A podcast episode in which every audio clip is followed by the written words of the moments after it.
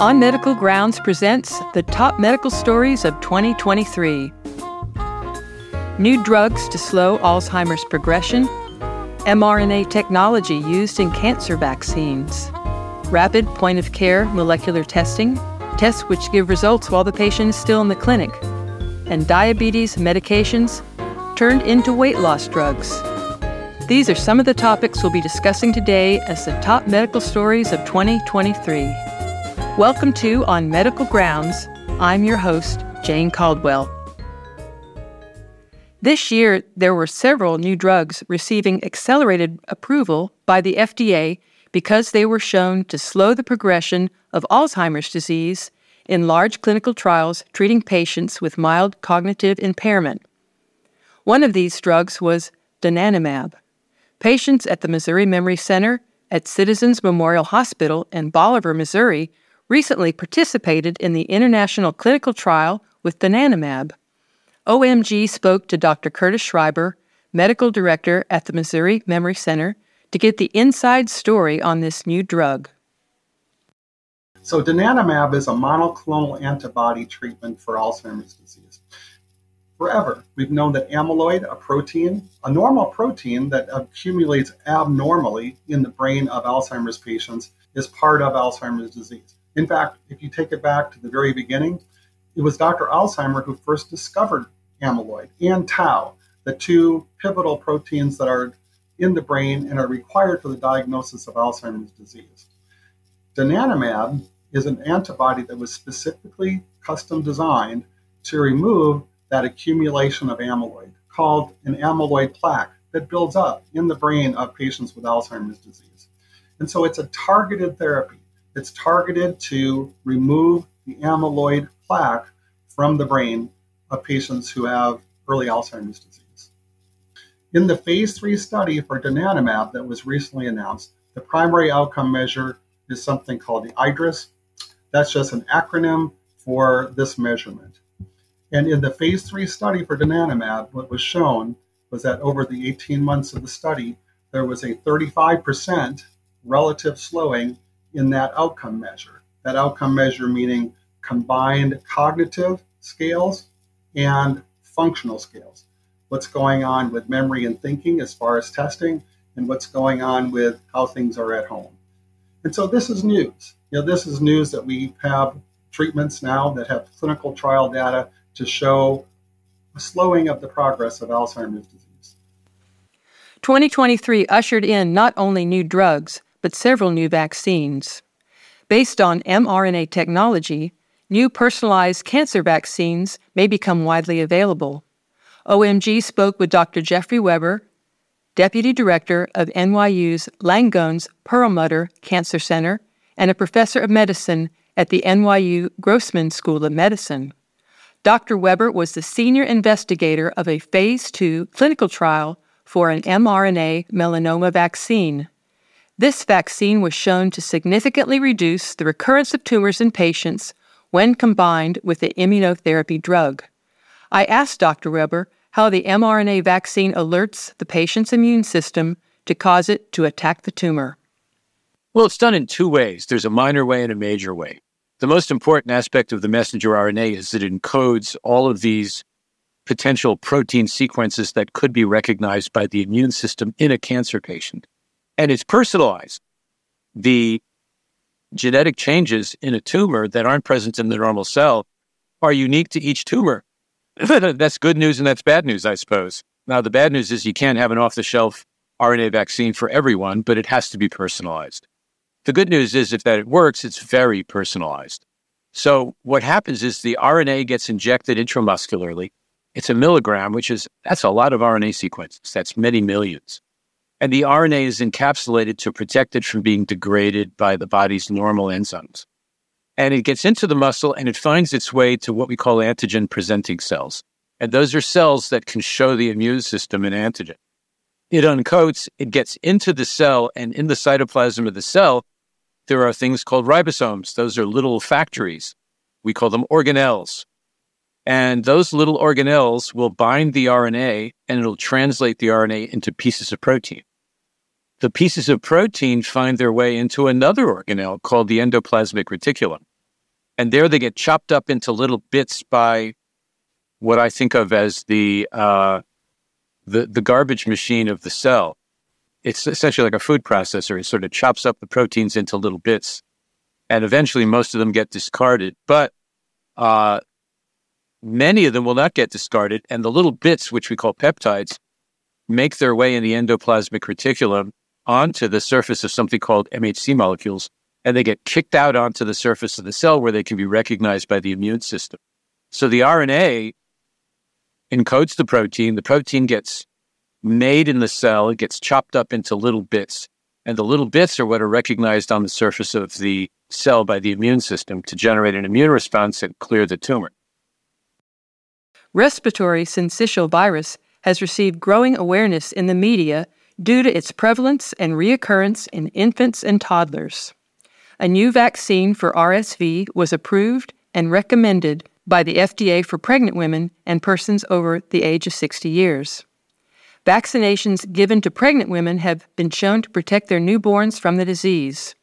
We spoke with Dr. Joseph Domachowske, professor of pediatrics at the New York Upstate Medical University in Syracuse in 2021 prior to approval of the RSV vaccine.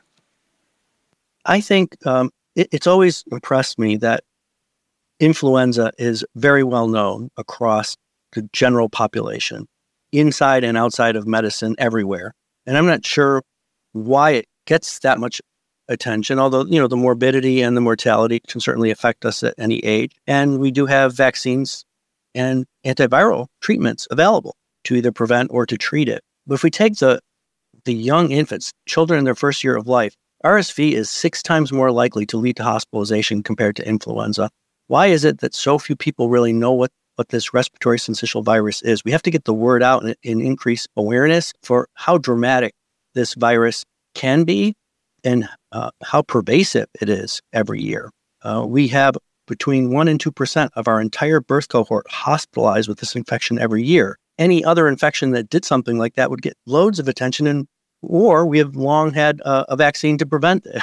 So uh, RSV is one that sort of lingers, and I, I think that we really need to increase awareness and make folks understand why it's so important to try to prevent this. Point of care testing refers to tests that are performed in or near the medical clinic where a patient is being diagnosed. Using point of care molecular DNA or RNA or protein methods allows clinicians to get results while the patient is still in the clinic. Point of care tests may use polymerase chain reaction, also known as PCR, to detect and even quantify viral or bacterial pathogens. PCR can also be used to quantify human biomarkers. Biomarkers are mRNA or proteins released in our bodies in response to infections. Scientists have correlated certain biomarkers to different types of infection, either viral or bacterial. Viral infections do not respond to antibiotic treatment. Differentiating between types of infections helps the healthcare provider quickly diagnose an infection and choose the proper treatment. In home testing was normalized during the COVID 19 pandemic. COVID detection kits were free and readily available through federal government programs. They use lateral flow devices, the same kind used in in home pregnancy tests, to help with early COVID detection. We predict that medical kit companies will create more at home tests in the years to come. During COVID, we moved to telehealth for medical care and remote meetings such as Zoom and Teams for work. Medical monitors have also gone remote. I have a family member with diabetes. Her management of the disease was greatly improved in 2023 due to the use of a telemetric sensor that she wears on her arm. It sends her blood sugar levels to her physician in real time, so she is constantly monitored and no longer has to stick her finger daily. For the first time in many years, she is able to control her blood sugar levels. And speaking of diabetes, diabetes medications that reduce HbA1c levels, such as dulaglutide, also known as Trulicity, liraglutide, Victoza, and semaglutide, also called Ozempic, have been shown to achieve weight loss in patients due to appetite suppression. Please note that mention of these products is not an endorsement. Here's a fun fact. These drugs are based on the metabolism of a desert lizard, the Gila monster. The Gila monster is a venomous critter that has a unique ability to maintain steady blood sugar levels, even when it hasn't eaten for a very long time. Venom from the Gila monster inspired the development of this class of drugs used to moderate blood sugar. The FDA has already approved one semaglutide for the treatment of obesity. We anticipate that more drugs from this class will be fast tracked for FDA approval next year. Last but certainly not least, sexually transmitted infections, or STIs, are on the rise once more.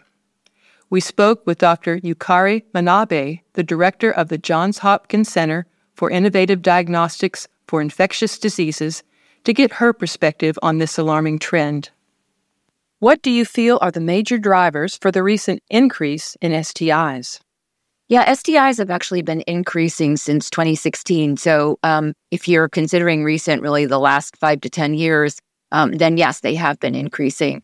Uh, I think overall, the early surveillance data from 2021, usually they lag about two years, uh, are also discouraging. So I think this is all still going the wrong direction. Mm-hmm. Major drivers, I think, are uh, because we don't detect enough infection, particularly asymptomatic infection. And I think that we probably need to do a better job communicating the risk of STIs uh, to uh, the general public here in the United States. Isolation, masks, and social distancing during the COVID pandemic helped reduce outbreaks of influenza and RSV. Why not STIs? Yeah, though people were very good about wearing masks, particularly early on in the pandemic. Um, I think that that same was not true in terms of social distancing and sex. So, what's really interesting is if you look at the lockdown period around March of 2020, maybe through June of 2020, in fact, there probably were fewer STIs, but we made up for lost time in the latter part of that year. We continued to um, see more cases. Um, part of it also, though, was that people, there was less detection as well. So, I'm not sure the numbers were as accurate. People didn't have good access to getting STI testing. So the data from 2020 are varied because you can see that there was much less testing during the lockdown period as well. Um, so, for example, chlamydia looks like it might have gone down in 2020, but if you look at the actual testing rates, uh, there was much less testing, uh, particularly during the lockdown period. What's interesting about chlamydia, particularly in women, is it can be asymptomatic. So, symptomatic infections, people tend to look hard to try to get um, testing and treatment. Whereas when you're asymptomatically infected, you have less of an opportunity then to detect that asymptomatic infection. I see. What are the classical STIs of concern right now? So the reportable ones are obviously gonorrhea, chlamydia, syphilis, and HIV is also a sexually transmitted infection, although sometimes we categorize it separately.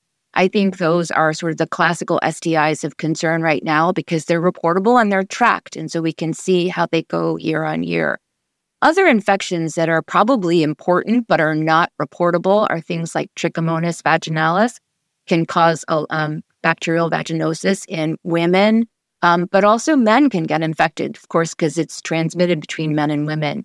Um, as I said, HIV is treated as a separate category. And overall, I think that their trends are starting to go down. But again, different money goes towards HIV control than sometimes STI control. And of course, that's part of the crux of the problem. We need to put more, we need to invest more if we want to get STIs under control in the United States. And our public health system, as you know, has been very stressed over the last three years because of COVID. So many of the people that actually work on STIs have been flipped over to COVID. Many of the machines that are used to diagnose STIs have been flipped over to COVID. And as a result, many of the um, infrastructure elements necessary for us to both diagnose and treat STIs has really um, been moved over to deal with the current pandemic. We really need to develop deeper infrastructure in our public health system if we want it to um, address things that are basically a problem um, instead of always having to move to the next thing. Monkeypox also was similarly uh, took a lot of the focus of public health officials um, and practitioners away from STIs. How are STIs diagnosed? So, most often, you get a swab or a urine specimen for people who have genital STIs, and you would do a molecular test. That's the most reliable way. Of course, in some resource limited settings, and even here in the US, you might do what we call a gram stain, where you take, say, if someone has a drip, you would put that onto a slide, you would stain it, and you could see, for example, gonorrhea. Chlamydia is not easy to diagnose that way. Um, gonorrhea can also be cultured. Chlamydia is very difficult to culture. So, molecular testing has really allowed us to diagnose many more STIs than we had in the past. Nonetheless, when someone comes in, those tests don't often come back quickly. It may take six to 12 hours, maybe up to 24 to 48 hours in places that are more rural that are sending their testing to some central reference location. Therefore, if someone comes in with symptoms consistent with an STI, they will go ahead and get empirically treated for everything while waiting for the results. So, though we test and treat, sometimes we treat and then wait for the results of the test. And that's something that I think we should try to address. Are there any new technologies for more rapid test results? Yeah, so that's the question. And that's the thing that I think we've been most interested in trying to develop here at Johns Hopkins in our center. So, point of care diagnostics mean um, tests that can be performed using the instructions for use by any paraprofessional. You don't need to be trained, you can just read the instructions and do the test that kind of point of care testing is really necessary.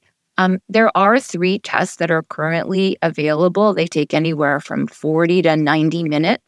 And most people know um, when you've been to a doctor's appointment or seen a clinician, rarely does your appointment last an hour or an hour and a half. You might not be in the office.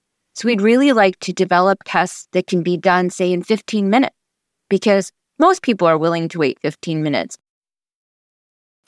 If I were to choose two words to describe medicine in 2023, they would be remote and fast.